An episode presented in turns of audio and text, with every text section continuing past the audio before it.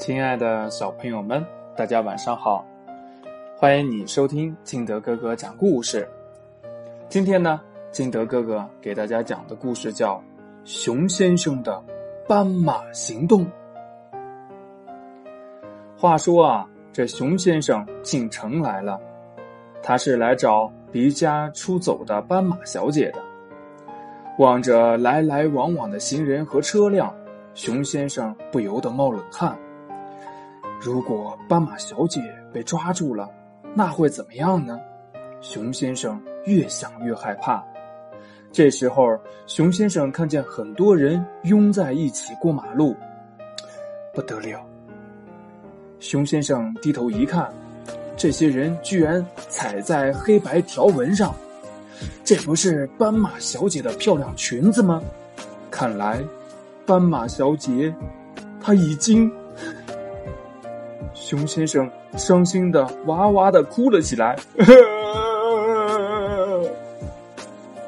喂，你哭什么呀？一个孩子推了他一把，大叔，走路要走斑马线哦。还好这孩子没认出他是一头熊，因为这熊先生呢包了厚厚的头巾。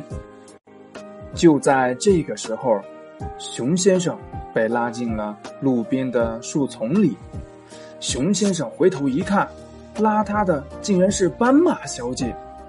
此刻斑马小姐正瞪着圆溜溜的大眼，撅着长长的马嘴，显得很不高兴。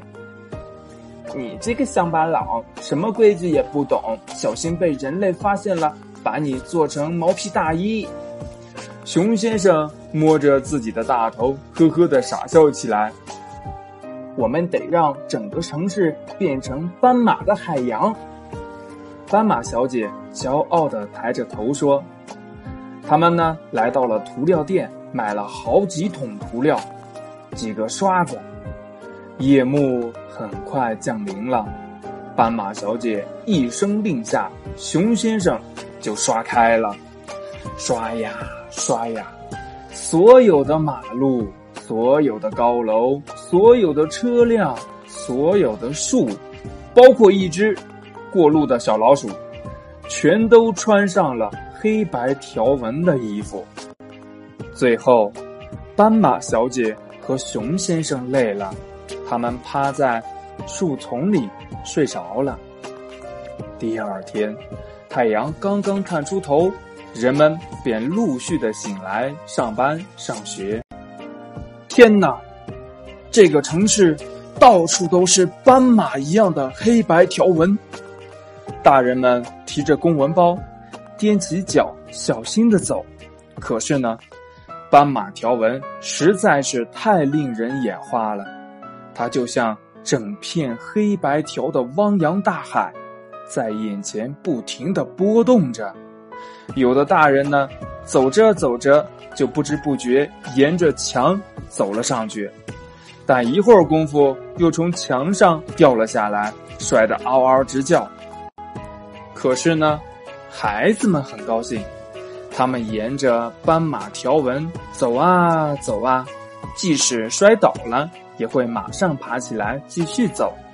有的孩子走上了高高的大树，在树上荡秋千；有的孩子呢，走上了汽车的车顶，在那里练倒立；还有的孩子直接走上了屋顶，在那里扮演超人。孩子们早就忘了还有上学这回事儿。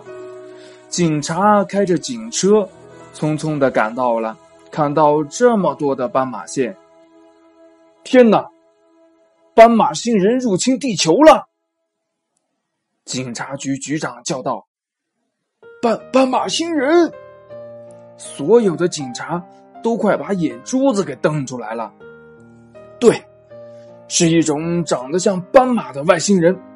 警察局局长踱着方步说：他们的星球资源枯竭，所以要抢占地球。他们先把地球变成斑马的样子，然后在地球上行动时，我们就没有办法看到他们了。可恶，一定要把斑马星人揪出来！对，一定要打败斑马星人！呵呵，真好玩。被吵醒的斑马小姐拍起手来了。不，我们闯祸了。被吵醒的熊先生语气沉重地说：“嗯，那怎么办呀？要不我们逃走吧？”斑马小姐显得很害怕。不，熊先生大叫一声，就拉起斑马小姐来到了加油站。来十桶汽油！熊先生急吼吼地说。熊先生的力气好大啊！他边跑边倒汽油，哗啦啦，哗哗。树变绿了，高楼的外墙恢复了原来的颜色，马路呢也重新变得黑不溜秋。汽车脱掉了斑马衣服，当然人们身上的衣服也变成了彩色的了。这一瞬间，人们忽然呆住了，而后你望望我，我望望你，我们得救啦！人们相互拥抱着，笑着，哭着，呼喊着。走吧，一切都正常了，我们回森林去。斑马小姐轻轻地拉着熊先生。你不讨厌我送你的喇叭花了吗？斑马小姐居然主动地要求回森林，这让熊先生感到很惊喜。不会，因为你是一头有责任心的好熊。熊先生嘿嘿地傻笑起来，他不明白，就进了一趟城，搞了个斑马行动，他怎么就变成好熊了呢？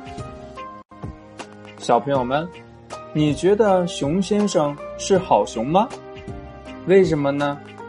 还有，嗯，犯了错以后，你是逃避呢，还是勇敢的来承担这个责任呢？还有，汽油是特别容易着火的东西，所以我们小朋友千万不要玩，也不能碰。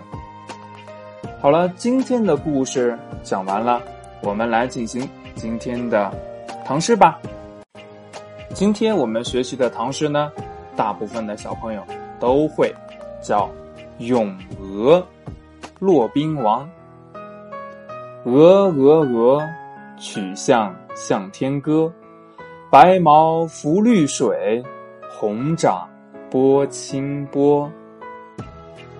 我想很多小朋友都会背这首唐诗，那么你可以通过微信一八六一三七二九三六二背给金德哥哥听吗？